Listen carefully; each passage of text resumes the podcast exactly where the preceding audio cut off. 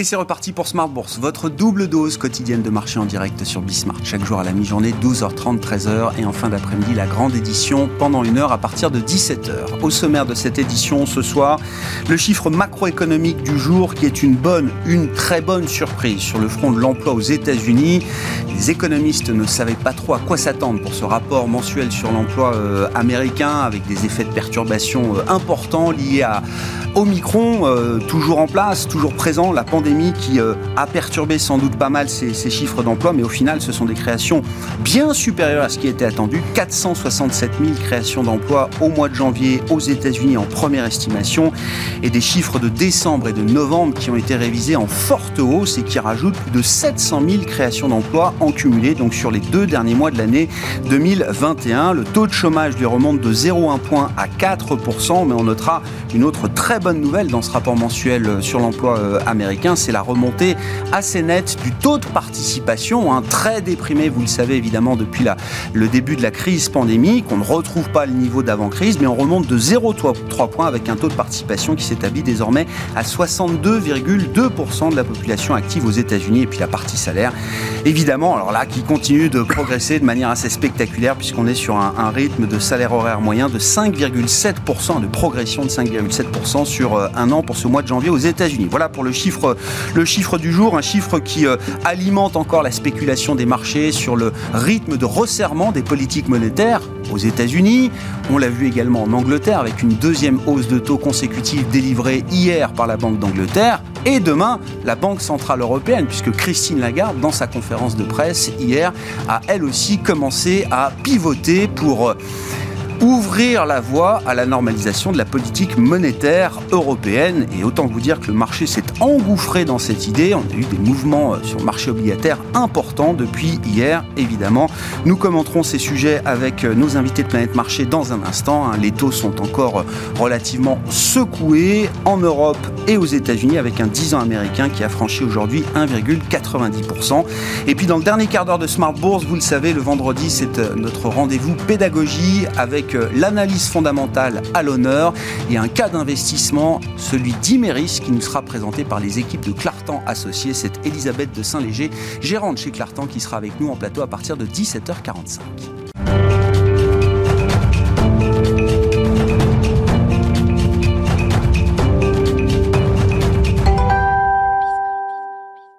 Mais d'abord, les infos clés du jour sur les marchés, une euh, séance encore euh, nerveuse hein, sur les actions euh, en général. Les actions européennes terminent dans le rouge cette dernière séance de la semaine. Les infos clés donc résumées par Alix Nguyen. Le rouge s'intensifie à Paris sous l'effet euh, des chiffres de l'emploi aux États-Unis. Si l'économie américaine a créé 467 000 postes dans le secteur non agricole en janvier contre 125 000 anticipés, le salaire horaire moyen a augmenté de 5,7% sur un an après 4,7% en décembre. Une donnée préoccupante pour la Fed à moins d'une semaine de la publication des chiffres de l'inflation de janvier qui devrait marquer une accélération à 7,3 3% après 7% en décembre. Euh, le taux de chômage a augmenté de 0,1 point à 4% de la population active. Il semblerait d'ailleurs que le ton plus offensif adopté euh, par les grandes banques centrales ait pris le pas sur les résultats d'entreprises pourtant satisfaisants.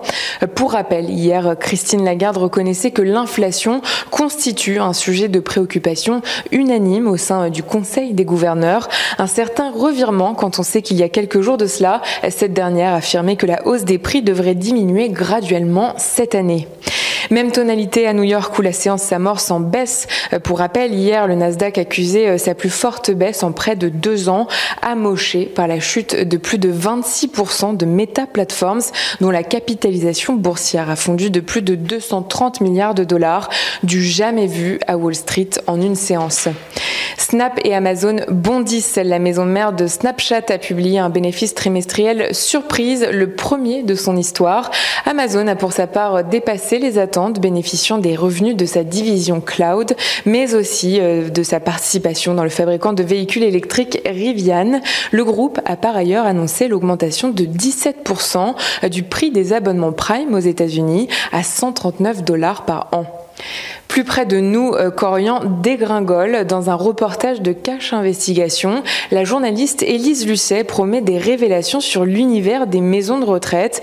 Corian et Domusville seraient visés. Le titre d'Orpea poursuit sa chute. Total Energy progresse sous l'effet des cours du Brent et du WTI en hausse à un pic de 7 ans, nettement au-dessus de 90 dollars le baril, le tout sur fond de tensions géopolitiques. Et puis le secteur automobile toujours sous pression. L'indice Stock 600 associé connaît la plus forte baisse sectorielle. À New York, Ford est en repli pénalisé par l'annonce d'un bénéfice trimestriel inférieur aux attentes. Et puis à Paris, Renault, Stellantis et Valeo reculent. Lundi, quelques indicateurs d'activité nous parviendront, dont l'indice PMI Kexin des services en Chine et la confiance des investisseurs dans la zone euro.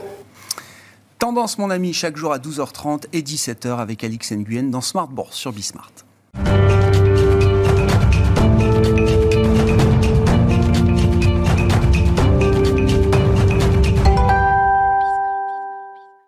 Trois invités avec nous chaque soir pour décrypter les mouvements de la planète marché. Florian Yelpo est avec nous ce soir, responsable de la macro et de la gestion multi-asset de Lombard Odier. Bonsoir Florian. Bonsoir. Merci beaucoup d'être là. Marc Riez nous accompagne également. Bonsoir Marc. Bonsoir Grégory. Ravi de vous retrouver. Vous êtes directeur général de Vega IM et Franck Dixmier avec nous également ce soir. Bonsoir Franck. Bonsoir. Vous êtes directeur des gestions obligataires d'Alliance Global Investors. Le euh, dernier pivot en date du côté des banques centrales, c'est donc celui de Christine Lagarde hier euh, à travers la conférence de presse qui suivait la réunion du Conseil des gouverneurs de la Banque Centrale Européenne. Je vous fais part de mon sentiment après avoir suivi la conférence, après avoir échangé avec euh, pas mal de vos confrères euh, depuis euh, hier. Sentiment que je soumets à vos commentaires, bien sûr, Franck.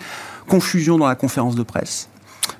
difficulté d'ailleurs à réconcilier le ton assez neutre du communiqué qui était plutôt un copier-coller du précédent et la conversation beaucoup plus dure que Christine Lagarde a apportée à travers les réponses mmh. qu'elle a apportées aux journalistes pendant la, conférence de, presse, c'est un premier point, et le marché s'y est, est, pas trompé. Hein. Le signal a été, euh, a été bien reçu et les mouvements de marché ont été euh, importants. Et puis je vous cite également euh, Alain Duré, chef économiste de Goldman Sachs, qui était avec nous à la mi-journée dans Smart Bourse, alors qu'il s'y connaît un peu. Il, il a été l'économiste principal du département de la politique monétaire de la BCE jusqu'en 2014, chargé d'élaborer les recommandations en matière de politique monétaire.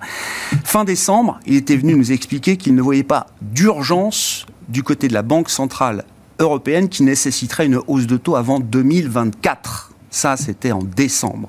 Aujourd'hui, il est obligé d'ajuster évidemment son pronostic et il prévoit que le taux de dépôt de la BCE sera ramené d'ici la fin de l'année à zéro avec deux hausses de 25 points de base en septembre et en décembre euh, prochain. C'est pas un call de conviction, hein, c'est ce qu'il est venu nous, expliquer. C'est un call qui s'ajuste à une réalité alors qu'il définit comme étant un stress au sein du Conseil des, gouverneurs de la Banque Centrale Européenne, dont il faut tenir compte euh, aujourd'hui. Mais encore une fois, euh, il y a un mois de ça, il pensait que la BCE n'avait aucune raison de monter ses taux avant 2024.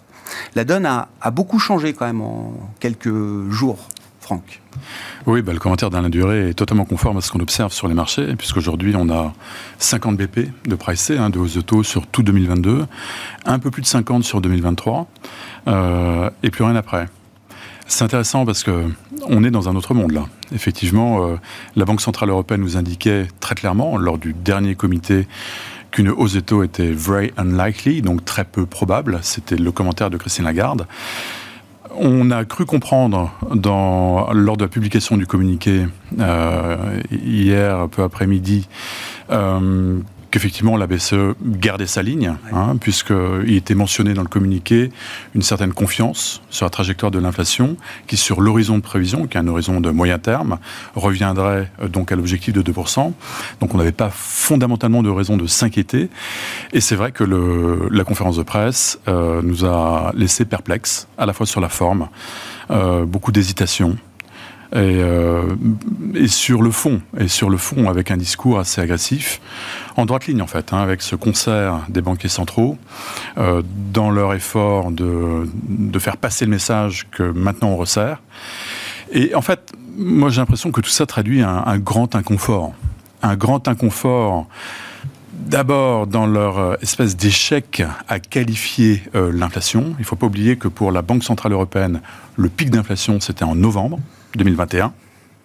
Donc on est en, voilà, on a vu les chiffres hein, de décembre qui nous ont tous surpris, avec une inflation à, plus de 5%. On a un écart historique entre le, consensus et euh, la marque d'inflation publiée euh, effectivement pour le mois, de, le mois de décembre.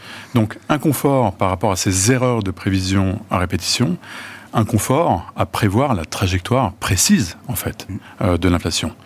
Et je crois aussi, enfin, vous l'avez souligné, qu'il y a une dimension politique. Euh, je crois que la Christine Lagarde achète la paix, la paix au sein du Conseil des gouverneurs, euh, dans un contexte où les opinions publiques, notamment en Allemagne, sont très remontées hein, contre ce pic d'inflation, contre cette perte de pouvoir d'achat, alors même que fondamentalement, on n'a pas de boucle prix-salaire en zone euro, on a une inflation cœur à 2,3%, qui est extrêmement contenue, que les anticipations d'inflation sont extrêmement bien ancrées. Donc il n'y avait aucune urgence à tenir un discours aussi ferme. Elle a tenu, elle a tenu. Je pense que ça fait partie d'un concert général des banquiers centraux. Euh, mais Vous je dites qu'elle se fait embarquer dans une histoire de politique monétaire un peu globale, emmenée notamment par les banques centrales anglo-saxonnes, faites des banques d'Angleterre. Oui, Enfin, il y, a, une certaine cohérence.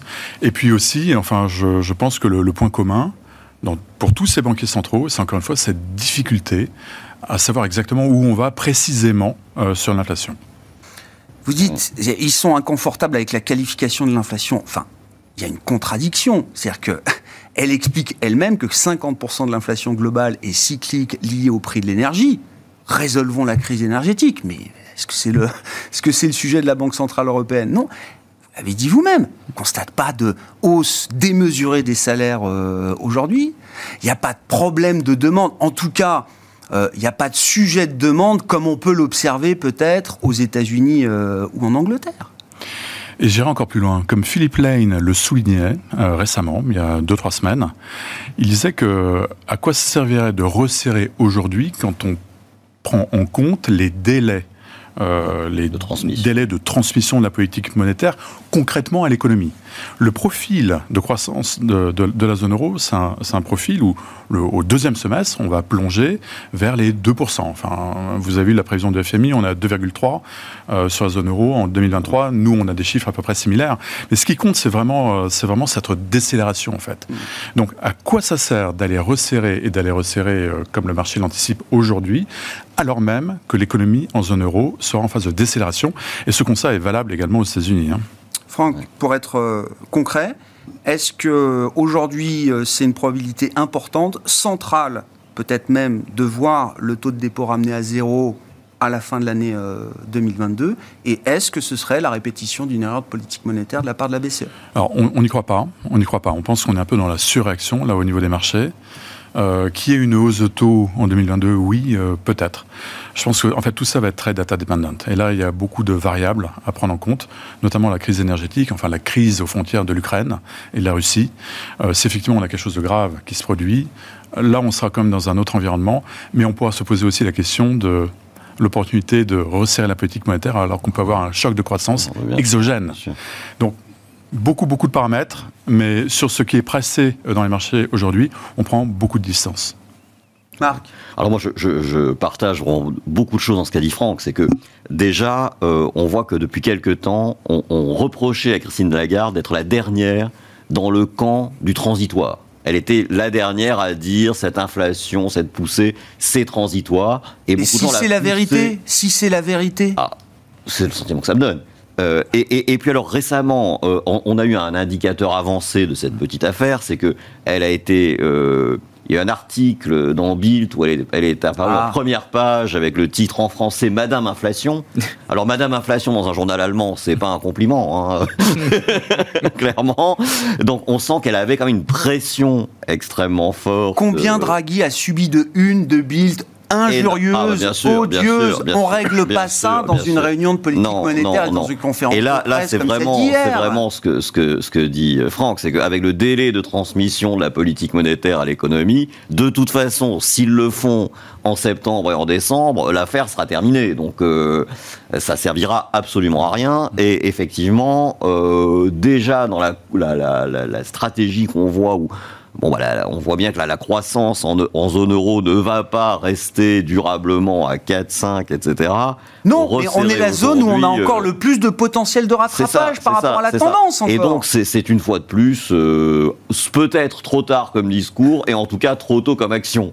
Donc, franchement, ça, ça paraît, euh, ça paraît assez maladroit. C'est vrai que personne n'a vraiment compris. Enfin, enfin, si, la compréhension qu'on en a, c'est qu'elle fait l'objet de pressions politiques euh, des représentants de la Bundesbank dans son conseil et peut-être d'autres banques centrales euh, du nord de l'Europe, qu'elle voit que la banque centrale anglaise a commencé à remonter pour des raisons qui n'ont rien à voir avec elle d'ailleurs, et donc bah elle, est un peu obligée de suivre le, chemin. Mais... Donc il y a quelque chose qu'on ne maîtrise pas.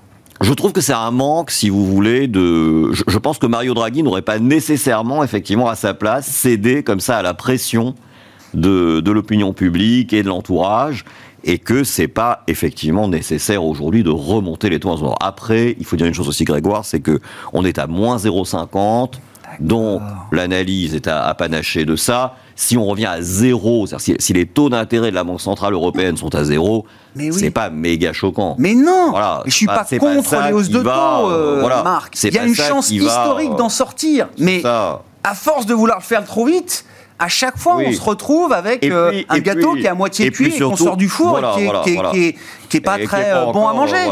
Et c'est dommage parce que bon, on gâche pour le coup une, une capacité à rattraper qui était historique peut-être. Florian vos commentaires, réactions, analyses complémentaires. Je viens d'être nommé en fait avocat. Euh, oui. De Christine Lagarde. Ah, Qui elle-même est, est avocate en plus. Euh, je pense qu'il y a quand même deux éléments euh, qui, à mon sens, sont assez fondateurs. Le, premier, c'est quand même que globalement, euh, on a découvert qu'il y avait transitoire et transitoire. Et j'aime bien ce que vous dites sur le fait de qualifier l'inflation. On a pensé à un temps que l'inflation était transitoire parce qu'elle reflétait une, des disruptions, vous savez, de, de l'offre, etc., etc. Et on s'est finalement rendu compte que la Chine exportant deux fois le maximum de ses exports historiques, c'était pas vraiment une disruption. C'était plutôt, en fait, un choc de demande. Euh, un choc de demande dans les livres d'économie, c'est un choc qui est transitoire par essence. Mm. Ça dure pas. En tout cas, dans une économie où les salaires ne s'ajustent pas instantanément au prix.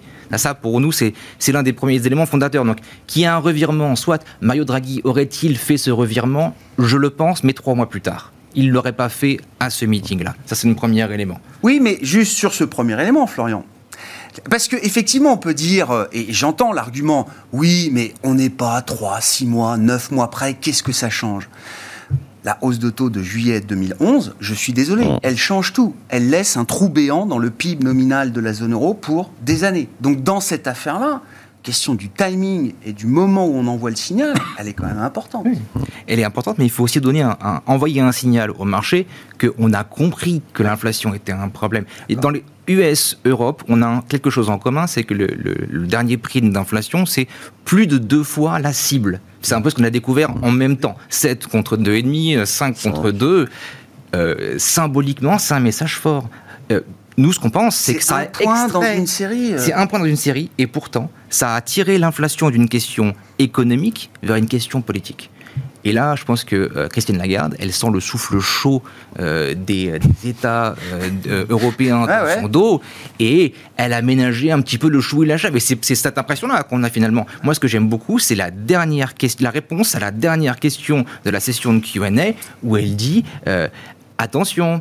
Je vais dire, je vais rajouter une, une question que vous ne m'avez pas posée. C'est d'où vient cette inflation? Cette inflation, elle vient probablement d'un choc fiscal, ce choc fiscal, il est très fort aux États-Unis. Il sera peut-être moindre en Europe. Mais oui. Donc la porte quand même reste ouverte. Que la production mondiale tourne à plein régime, c'est une chose. Mm. Qu'il y ait des, questions de surchauffe, de demande aux États-Unis, c'est une chose, mais c'est pas. C'était les chèques qu'ils ont envoyés aux ménages américains en avril dernier. Ça, ça aura qu'un temps. Hein. C'est une évidence. Ça aura qu'un temps. Donc elle reste condamnée. Mais bon, la plaidoirie euh, amène quand même un petit peu de nuance circonstances dans ce jugement. Et, du coup, non, mais c'est On va lui accorder des circonstances atténuantes. Florian, si la politique devient un, facteur, euh, alors décisif, je ne sais pas, mais un facteur important de la fonction de réaction de la Banque centrale euh, européenne, est-ce que le risque de répéter une erreur comme celle de 2008, comme celle de 2011, est-ce que ce risque-là est devant nous? La BCE, elle, a trois luxes devant elle. le premier de ces luxes, c'est que le système de fixation des salaires, on en parlait juste à présent avec Franck, il est très différent des États-Unis, il n'a pas trop réagi. On a moins stimulé fiscalement notre économie. Enfin, le parallèle, indice des prix à la production, c'est plus 13% à peu près sur une année mondialement, US, Europe, Chine, ex-énergie. Euh, l'inflation, c'est 7% aux États-Unis, 5 en Europe, 2 en Chine, enfin 1,7 en Chine, d'accord? Donc l'inflation, c'est quand même avant tout de la demande. En Europe, on n'est pas forcément euh, les pires de, dans ce domaine-là. Le, troisième euh, de ces éléments, c'est que la BCE, elle voit le futur elle a une énorme chance, elle voit le futur. Le futur, c'est la Fed.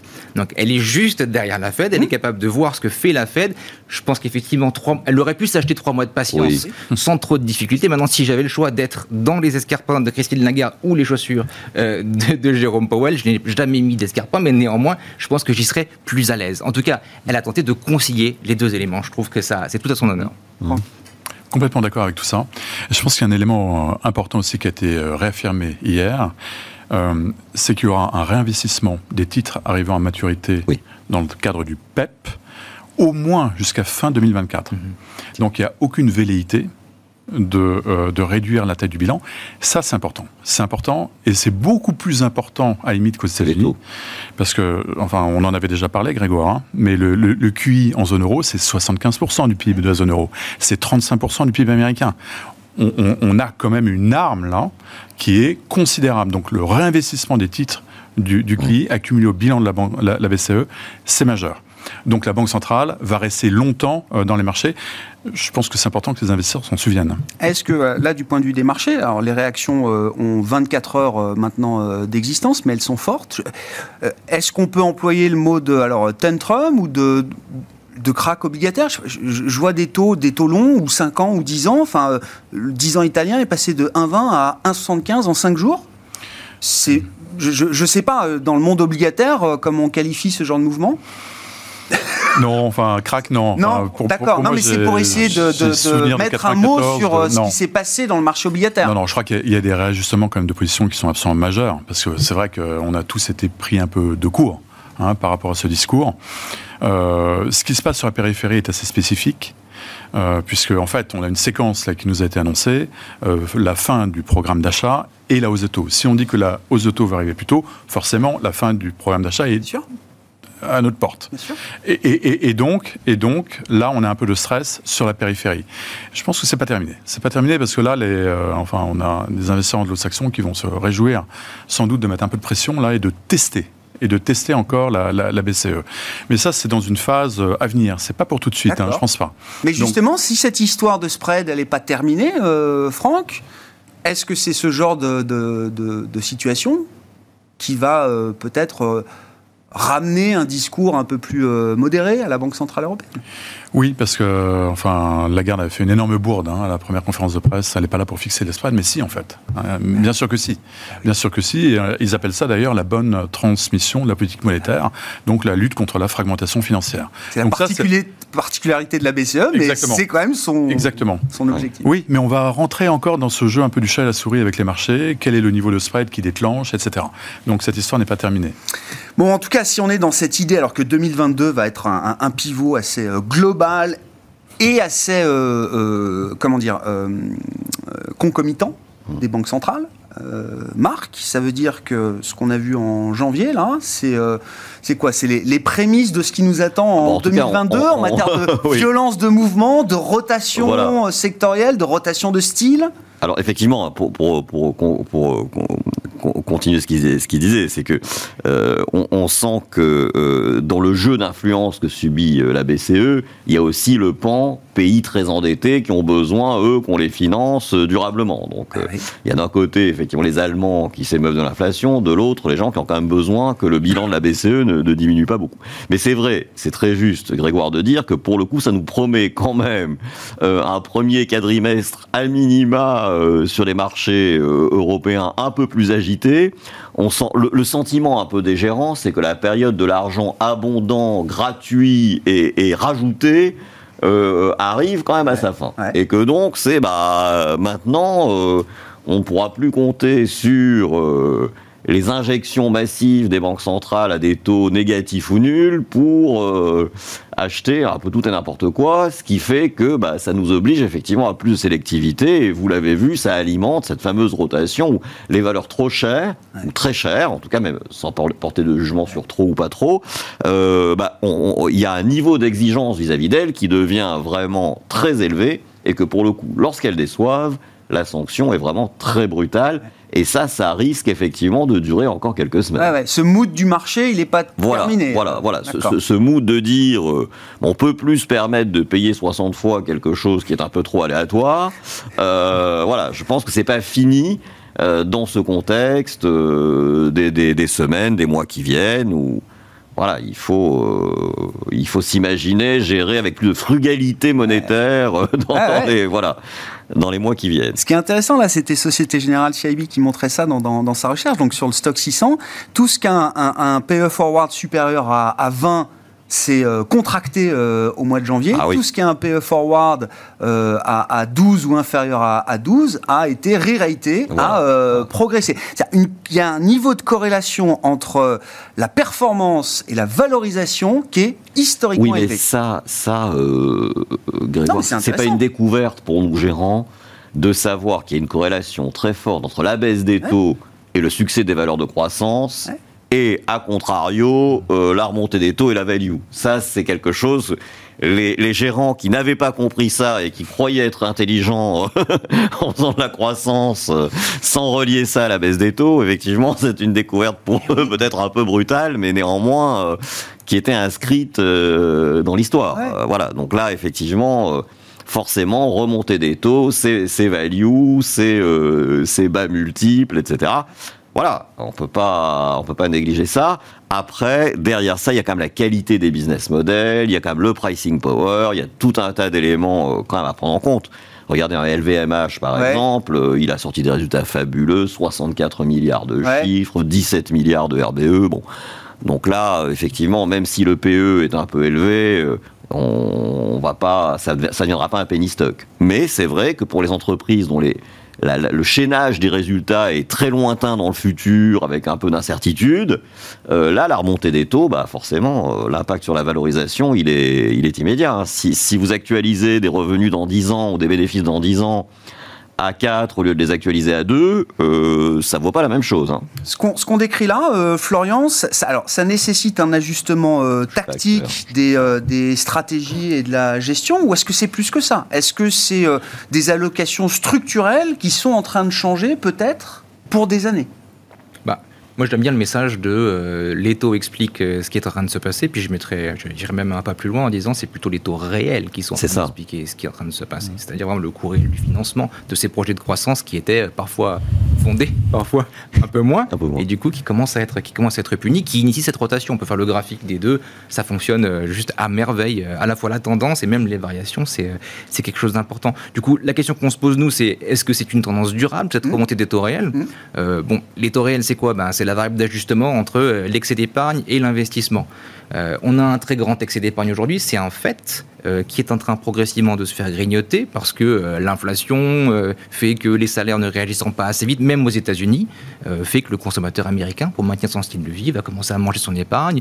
Les dépôts, les 80% de PIB de dépôts pourraient fondre en partie. Ça, c'est un premier élément. On a cette fameuse transition écologique qu'on va devoir financer. C'est une, une, simulation pour l'investissement. On voit ces deux facteurs conjugués comme amenant à une normalisation des taux réels, pour autant qu'il n'y ait pas de politique, euh, d'erreur de politique monétaire. Je pense mhm. qu'on est tous conscients que c'est un peu le risque de, 2022. Donc pour nous, la remontée des taux euh, réels, c'est la tendance de demain. D'accord. Revenir à zéro, disons, à l'horizon de la fin de l'année, ce serait un but enviable la vitesse à laquelle on va, c'est ce qu'on a appris en ce début d'année, est critique. C'est-à-dire que si on y va demain matin, euh, le re-rating sur les marchés d'actions, il va être relativement douloureux. Euh, la vitesse à laquelle on va est, vraiment essentielle. Donc, retour à zéro, continuation de cette rotation. Ce que je trouve remarquable, c'est euh, la performance des émergents year to date. ils ont vraiment traversé le, traversé le, nuage sans aucun encombre. Ça, c'est une thématique qu'on aime bien, et puis qui se lie à une thématique que vous aimez bien. Ils avaient souffert avant. Les matières hein. premières. Ils avaient souffert avant. Comment vous Ils avaient, ils avaient Ouais, super c'est bien, ça, ouais, la ouais, résistance 25% de des décote entre Ouais, euh, les DM et les, les émergents et les développés. Oui, c'est ça, c'est clair qu'ils ont déjà. En fait, ce qui se passe, c'est que les émergents avaient déjà remonté leur taux pour contrer, euh, le- le- disons, tout ce qui s'y passait localement. Donc ils Du sont pas dans la même situation de fragilité que les fois précédentes, où quand on resserrait en dollars, forcément, ça avait tout de suite un... C'est déjà fait chez eux. Exactement. Et ce qui est striking, c'est que depuis le début de l'année, on voit en plus une surperformance des obligations émergentes en monnaie locale versus euh, Mhm. hard currency, ce qui est quand même un signe que le ménage a été fait, C'est la ça. classe d'actifs est clean, plus personne ne s'y est intéressé. Et la devise est tranquille. C'est fantastique. Ouais. Un, un mot de la Fed? Alors bon, il y a le rapport mensuel sur l'emploi, euh, très surprenant euh, à la hausse, effectivement. Verra, les révisions sont toujours importantes. On l'a vu encore avec des révisions très positives, en l'occurrence sur les mois de décembre et, novembre. Enfin, j'en viens directement à la question de politique monétaire. Là aussi, euh, Franck, est-ce que ce rapport peut relancer le, débat d'une hausse de 50 points de base pour entamer un cycle de resserrement monétaire aux États-Unis? Rien que le fait que cette conversation existe, Oui, c'est assez délirant. Alors voilà. Non, c'est délirant. hein. Non, non, Non, mais elle existe, cette conversation. Elle existe. Et ce que je trouve fascinant, si vous voulez, c'est qu'on a une croissance nominale à deux chiffres aux États-Unis, une inflation à 7, et que la Fed n'a rien fait. La Fed n'a rien fait aujourd'hui. Elle diminue juste, mais elle achète encore, elle diminue juste son rythme d'achat. Donc le sens de l'urgence n'existe pas. Par contre, et c'est un énorme écran de fumée, on montre ses muscles, on parle très très fort, parce qu'on est incapable en fait, comme tous les économistes et les macroéconomistes, d'avoir une trajectoire précise de l'inflation aux États-Unis. C'est pire qu'en zone euro. Je pense que là, véritablement, il y a encore plus d'incertitude aux États-Unis euh, qu'en zone euro. Et donc, on montre ses muscles pour gagner du temps. Pourquoi gagner du temps? Bah, Pour gagner en visibilité. Et on Le temps joue pour la Fed. Je pense que le temps joue pour la Fed, oui, mais il faudrait pas qu'elle monte de 50 BP tout de suite. Parce que, attention, encore une fois, à l'erreur de politique monétaire. Mais qui réellement peut jouer dans les deux sens pour la Fed. Parce que si elle agit trop tard, alors même qu'on a des confirmations que l'inflation reste sur des niveaux très très élevés, là ce serait pire. Parce qu'elle devrait en faire beaucoup plus. Enfin, c'est une position qui est peu enviable. hein. Je pense que euh, banquier central aujourd'hui aux États-Unis, c'est très très compliqué parce qu'ils se sont loupés en fait en 2021. Et pareil, ils ont été incapables de qualifier l'inflation. Cette obsession sur le caractère transitoire de l'inflation, enfin, alors même que les salaires n'arrêtaient pas de monter. Enfin, on l'a vu quand même dans, dans- dans les chiffres ça. On a une vraie quand même boucle prix-salaire qui s'enclenche aux États-Unis. Donc là, on a des menaces quand même qui sont un peu plus tangibles qu'en zone euro. Et pourquoi 50 BP ce serait délirant alors, euh, Franck, si vous dites vous-même que la Fed se, cache derrière un écran de fumée, essaye de, alors de, pas trop le dire, mais de rester le plus en retrait possible en utilisant euh, avant tout sa, sa parole. Si à un moment il craque et que c'est la panic hike, euh, pourquoi ce serait pas 50 Oui, alors il y, a- y y différents leviers. hein. Ça peut être aussi euh, le, le- le rythme de réduction la taille du bilan. Non, pas forcément 50, les ça créerait des dégâts euh, trop importants dans le, je sais pas, dans la psychologie des investisseurs? Je crois qu'on on est prêt à tout là. Avec la semaine qu'on vient de vivre, euh, je pense qu'on est tous un peu préparés à voir des choses un peu bizarres euh, se passer dans les marchés. Alors peut-être 50 BP, mais il faudra bien l'expliquer. hein. Pourquoi 50 BP en mars alors qu'elle n'a rien fait avant? Et qu'elle avait quand même beaucoup d'éléments pour initier quelque chose. Pourquoi est-ce qu'elle n'a pas, pourquoi est-ce qu'elle a pas signalé l'arrêt immédiat de ses achats? Ils achètent encore en février, ils vont acheter 30 milliards net encore en février. Pourquoi, pourquoi nous dire il faut absolument euh, euh, qu'on se mobilise euh, maintenant et le mois de mars, ça sera quasi automatique, euh, toute chose égale par ailleurs. Oui. Pourquoi continuer d'acheter en net entre temps Non, mais je suis complètement d'accord. Ouais. C'est totalement absurde. Enfin, s'imposer ses propres contraintes, ça n'a rien de très malin, en fait. Surtout euh, en Le marché aurait incertitude. accepté que la Fed euh, annonce la fin des achats nets immédiats pour les 30 milliards qui restaient? Oui, je pense. Je pense. Sur oui. le moment, oui. je suis pas sûr, parce Ah. que ça a déjà été. Le, le fait qu'elle annonce que c'était pas juin mais mars, 30 milliards. oui, ça- c'est une goutte d'eau.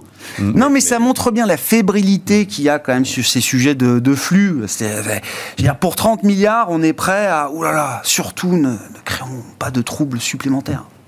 C'est plutôt, je pense, la crainte, elle n'est pas pour moi sur les 30 milliards, parce que bon, effectivement, c'est pas un montant qui peut vraiment changer la tête du marché euh, et de la liquidité aux États-Unis.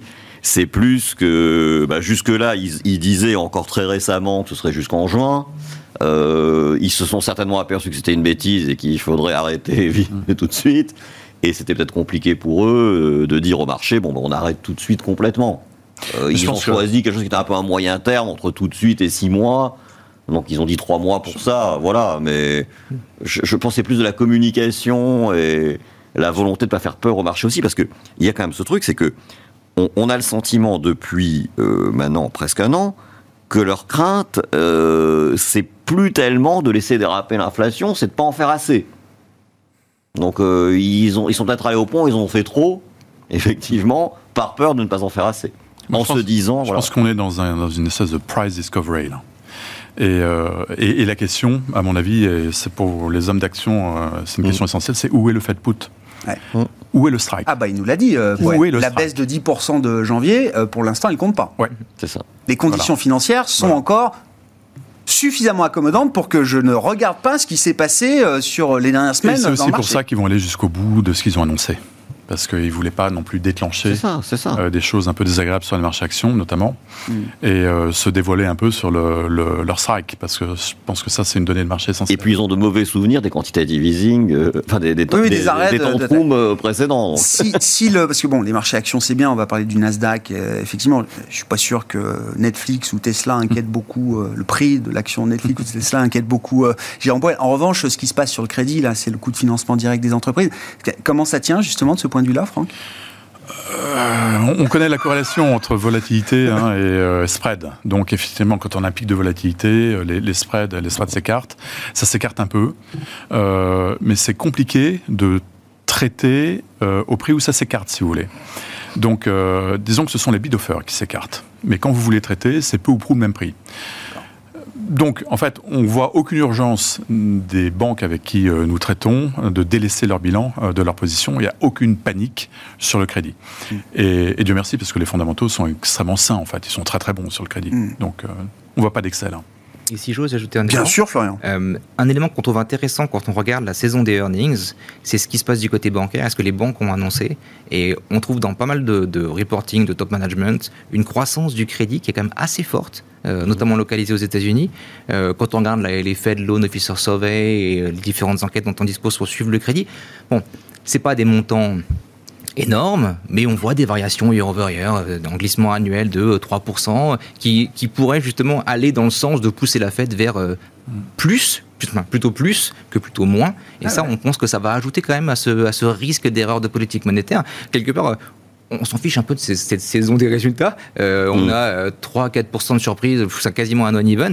Euh, par contre, euh, la granularité de ce qui est raconté à l'intérieur, la narration de ce que racontent notamment les banquiers, on trouve ça assez intéressant et la pression qui va s'accroître encore, en tout cas euh, principalement aux États-Unis pour nous.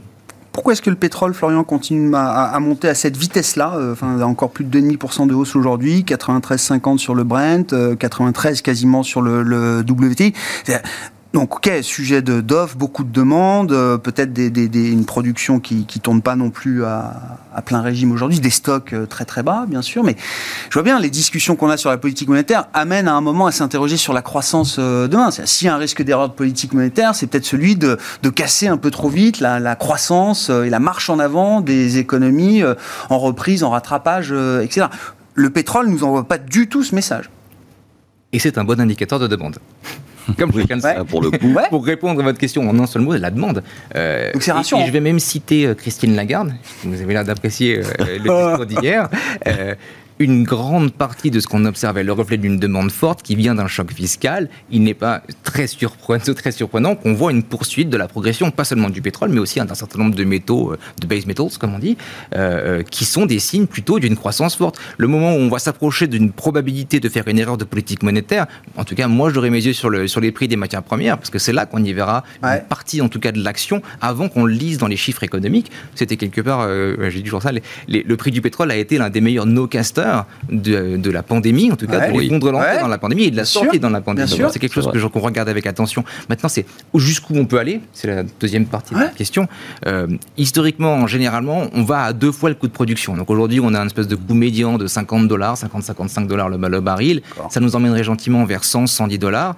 En 2008, on, On avait plus très loin. 90 dollars. Hmm? On n'est plus très loin. en fait. on n'est plus très loin. En 2000, on avait 90 dollars, on est monté à peu près à 170 euh, de, de mémoire. Donc c'est un peu ça les ordres de grandeur. J'ai de la peine en tout cas à voir le pétrole progresser de 100%, comme ça a déjà été le cas, ce qui aussi créerait encore plus d'incertitude Mmh. sur la trajectoire de, de l'inflation. Ça c'est un élément qui On peut imaginer, je, je sais pas, on peut imaginer une détente des prix de l'énergie, parce qu'encore une fois, euh, y, il y a un sujet peut-être sur la demande, mais sur 50% de l'inflation en zone euro, c'est quand même une question énergétique euh, avant tout. Est-ce qu'on peut imaginer euh, quand même une décélération et voire une baisse des prix de l'énergie à travers l'année 2022 alors, c'est imaginable. Historiquement, dans les phases de resserrement monétaire, et c'est ce qui les distingue des phases de choc d'inflation, les, matières premières cycliques font pas très bien. Elles sous-performent en tout cas leur rendement de long terme, historiquement, et parfois elles font également des, des, des returns négatifs. Bon, on englobe là-dedans la chute d'août 2008, la spectaculaire chute de chute, euh, chute pardon, d'août 2008. Euh, mais ça, c'est un élément, en tout cas, on pense qu'il va y avoir un petit peu un rebalancement en 2022 versus 2021. 2021, c'était les matières premières qu'on pense la duration, qu'on pense la sensibilité taux. Euh, cette année, on est moins négatif en tout cas sur les taux. Et par contre, on est un peu moins positif sur les matières premières qui devraient se stabiliser. Après, plus long terme, si le prix reste là où il est, on va mettre de plus en plus en production euh, des éléments qui sont moins rentables et au fur et à mesure, ça dégradera. Voilà, exactement. Marc, pourquoi est-ce que les méga caps euh, américaines fluctuent comme des penny stocks euh, sur une séance? Facebook a détruit donc euh, plus de 200 milliards, 230 milliards, vous avez qui sont, sont, aussitôt compensés par la création de valeur historique en une séance d'Amazon à plus de 200 milliards, je crois, avec un Là, titre qui gagne entre 10 et 15 Grégoire, il, fallait être sur les bons chevaux. Hein, là, il y, a vraiment quelque chose parce qu'en fait, on parlait souvent des Gafa comme un, un espèce d'ensemble corrélé euh, homogène, etc. Et c'est vrai qu'on le dit depuis quelque temps, euh, dans ces fameux GAFA, il y a euh, des entreprises qui sont sur de vrais monopoles. Là, je pense à Google, par exemple, qui a eu encore une fois d'excellents résultats. On imagine assez mal aujourd'hui un nouvel arrivant piquer le business de Google. En tout cas, ce ne serait pas d'une euh, instantané. Donc Google, ça reste solide. Alors Amazon, c'est très cher, hein, puisque là, alors quand on parle de valeurs qui ont des multiples élevés, là, on est vraiment au niveau du luxe français le plus cher. Hein. on est au niveau d'Hermès quasiment. Hein, regardez, Amazon. ça fait plus rien depuis l'été 2020. C'est ça, c'est ça plus de 3, autour de 3000 dollars l'action. C'était le niveau de juin 2020. Voilà, voilà, Donc là, on est en train voilà, de peut-être. Mais c'est vrai que là encore, euh, les concurrents potentiels d'Amazon, vu les moyens logistiques que ça nécessite, etc., bon, on les voit pas tout de suite se, euh, se mettre à cheval. Donc voilà, là, là encore. Par contre, c'est vrai que des boîtes comme Facebook, euh, bah, on sent bien que c'est quand même beaucoup plus fragile parce que c'est un réseau social. Euh, les modes font que bah, aujourd'hui, euh, les jeunes vont sur TikTok. bon, je suis trop vieux pour ça, mais on est tous trop vieux. D'autres, d'autres comme nous sur LinkedIn, voilà. Et c'est vrai que Facebook, voilà. C'est... Donc c'est l'intensité concurrentielle en fait là qui est pour vous un facteur un peu. C'est que là, il y, a pas de division au sein des GAFAM. Est-ce que c'est un, est-ce que c'est une entreprise qui par son positionnement aujourd'hui, a pris une position inexpugnable, et je pense que c'est le cas de ceux qu'on a cités auparavant, ou est-ce que, au contraire, c'est une entreprise qui est toujours dans le jeu potentiel de la concurrence et là, effectivement, euh, tôt ou tard, euh, bah, il y, a des petits malins qui arrivent à vous piquer des parts de marché, une part du business, etc. Donc, ça vaut pas 50 euh, fois les résultats. Vous vous souvenez de ce que disait Bernard Arnault de Facebook, non? Je sais que je, sais qu'on boira du champagne encore dans son 100 ans. Du Pérignon. Je ne suis pas sûr qu'on utilisera encore Facebook dans, dans 100 ans. Il, semble pour il avait, il avait cité, il avait cité le bon exemple. Les deux, bons exemples, puisque LVMH, vous l'avez vu. Euh, non, mais il n'a pas dit Apple, Alphabet ou. Non, non, non, non. C'était Facebook. vraiment euh, cité spécifiquement Facebook et il avait bien raison. C'est encore une fois, c'est rassurant, c'est des méga caps, c'est des valeurs patrimoniales dans tous les portefeuilles mondiaux et américains en premier lieu de voir des, mouvements de valorisation sur une séance aussi importante, déjà, c'est pas que de la spéculation, ça veut dire. Ah non. C'est des mouvements fondamentaux. Oui, oui, oui. oui, oui. Il faut regarder un petit peu les. Ce que je trouve intéressant, c'est les études de, vous savez, de perception des investisseurs retail. Euh, l'enquête euh, AA, euh, Bull versus Bear, elle est au plus bas historique. On est, on est au niveau de 2008. Il y, a un, il y a un sentiment de bearishness auprès de l'investisseur retail qui a fait une grande partie, une grande partie, qui a fait une certaine partie, disons, de la hausse de ces, de ces actions type croissance, tech, US, comme on veut les, comme on veut les appeler. Aujourd'hui, ces gens-là ont un peu paniqué. ils ont été sur les parties les plus spéculatives du marché, c'est ce qu'il faut dire. Hein. Ils en ont fait une partie. Et ils ont beaucoup gagné. Et ils ont beaucoup gagné. Donc, ça ne faut euh, pas l'oublier. Donc certains ont pris une partie de leurs profits, sont sortis de ce marché-là et, euh, et euh, ont généré peut-être aussi une accélération des momentum dans ces, dans, dans ces marchés-là. Après, aujourd'hui, bon. Et là, ces mouvements, enfin, je sais pas, encore une fois, pour des, des capitalisations de cette taille, mouvement d'ampleur de, de 20-25% sur une séance De façon coïncidente, avec quelques bips de hausse de taux de taux réel. C'est ça qui joue ouais. Voilà discrètement. Il y a quand même, chez nous, enfin, on parle souvent, chez nous, on parle de la, la, croissance euh, unfunded et funded, c'est-à-dire la croissance qui est financée et la croissance qui n'est pas financée. Il y a de la croissance de qualité, il y a euh, des positions inexpugnables, j'adore cette expression, et à côté de ça, il y a une croissance plus challengée, challengeable en tout cas, euh, mal financée et finalement dépendant de ce niveau de financement des taux. Ben, on est en train de faire d'opérer ce grand nettoyage dans les portefeuilles. Est-ce que c'est une mauvaise chose? Je ne suis pas certain. On a fait le tour, messieurs. Merci beaucoup. Merci d'avoir euh, participé à Planète Marché euh, ce soir et de nous avoir euh, éclairé sur la situation des marchés en cette fin de semaine. Florian Yelpo était avec nous, le responsable de la macro et de la gestion multi-asset de Lombardier, Marc Ries, directeur général de VGIM et Franck Dixmiel, directeur des gestions obligataires d'Alliance Global Investors.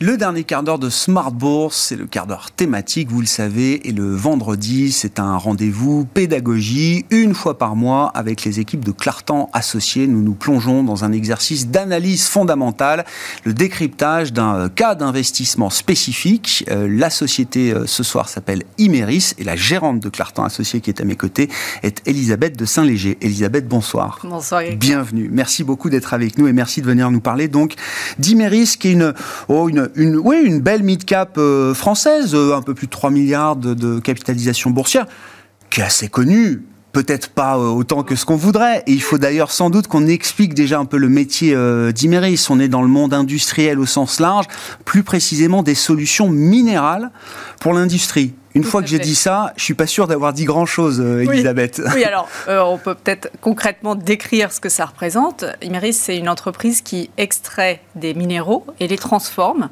à destination d'une grande, grande variété d'industries. Euh, et alors, il y a deux grandes familles.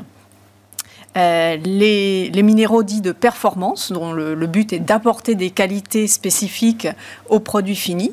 Et donc, ils entrent comme ingrédients dans la formule finale ou dans le procédé de, fabrication. Alors, c'est très varié. Hein. Ça peut être euh, apporter de, l'opacité à la peinture euh, pour un client comme AxoNobel. Ça peut être apporter de la dureté à la mmh. céramique. Mmh.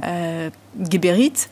Ça peut être euh, apporter de, la qualité de filtration pour les brasseurs, de la douceur pour les crèmes, donc ça c'est pour les cosmétiques. Donc ça c'est une première grande famille de produits. Deuxième grande famille de produits, ce sont les solutions, euh, euh, les matériaux de haute performance, de haute température, pardon. Et là, c'est un peu décrit dans le nom.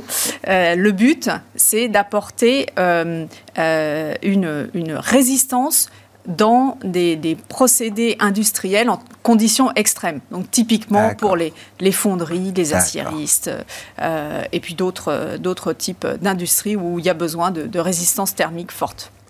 Ce qui est euh, très intéressant avec ces dossiers, c'est que c'est un dossier qui fait alors euh, naturellement partie de votre univers euh, d'investissement chez Clartan, Elisabeth, au point que vous avez déjà été actionnaire dans le passé d'Imeris. Vous l'êtes à nouveau aujourd'hui depuis la fin de l'année 2020. Mm. Voilà, sachant que vous l'avez été également dans le, le, passé auparavant.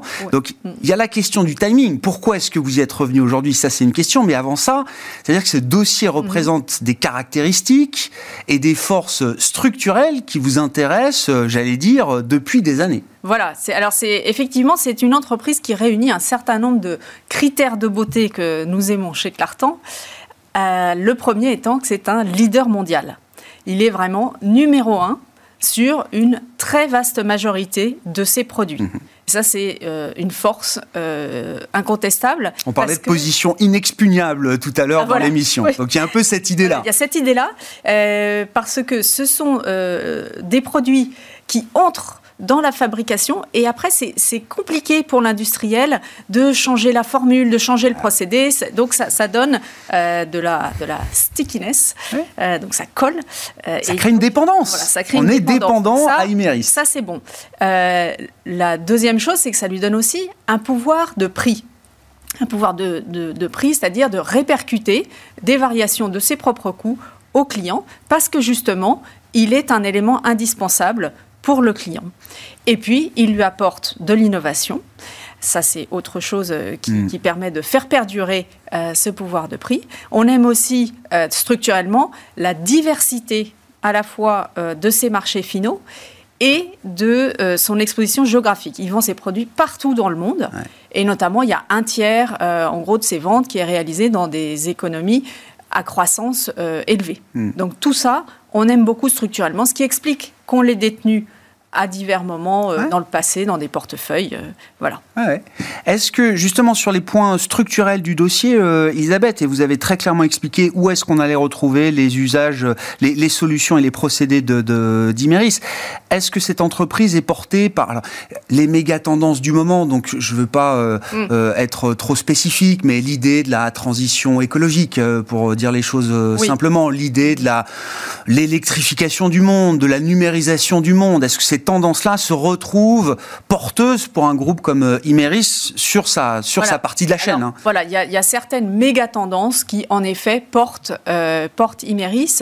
Euh, alors, par exemple, Imeris apporte des additifs à la, fabrication des batteries lithium-ion. Bon, ça c'est première, un premier exemple, mais c'est beaucoup plus vaste parce qu'en fait, il y a aussi l'urbanisation qui pousse à la, construction et à la construction plus durable. Et là, euh, Imeris est très fort dans tout un tas de, domaines de la chimie de la construction mhm. où il y a énormément d'innovation. Mhm. Et a notamment, il a notamment euh, euh, acquis un, portefeuille très intéressant avec euh, une, entreprise Carneos acquise il y a cinq ans. donc oui, il y a des méga tendances qui portent Imeris, mais ça peut être des choses aussi aussi peut-être concrètes et simples que diminuer le poids des véhicules en offrant une meilleure résistance des plastiques. Euh, ou euh, euh, donner un procédé de fabrication aux cosmétiques qui ait une meilleure empreinte environnementale. Et ça, les, les, ça consommateurs... énormément de valeur aujourd'hui, voilà, ça. apprécient énormément ce, genre d'amélioration de, de, de, la perception du produit final. Le timing est toujours intéressant dans les marchés, même quand on est des investisseurs de long terme, Elisabeth. Moi, ce qui m'intéresse maintenant, c'est de savoir pourquoi vous n'aviez pas le dossier en 2020 et pourquoi vous êtes revenu sur ce dossier à la fin de l'année 2020 Qu'est-ce qui, euh, en termes de timing, a été décisif pour vous là? Alors, euh, donc, on, a dit que Imeris avait une grande variété de marchés finaux. Néanmoins, euh, il y, en a une partie qui est un peu cyclique. donc il y a la construction, l'automobile.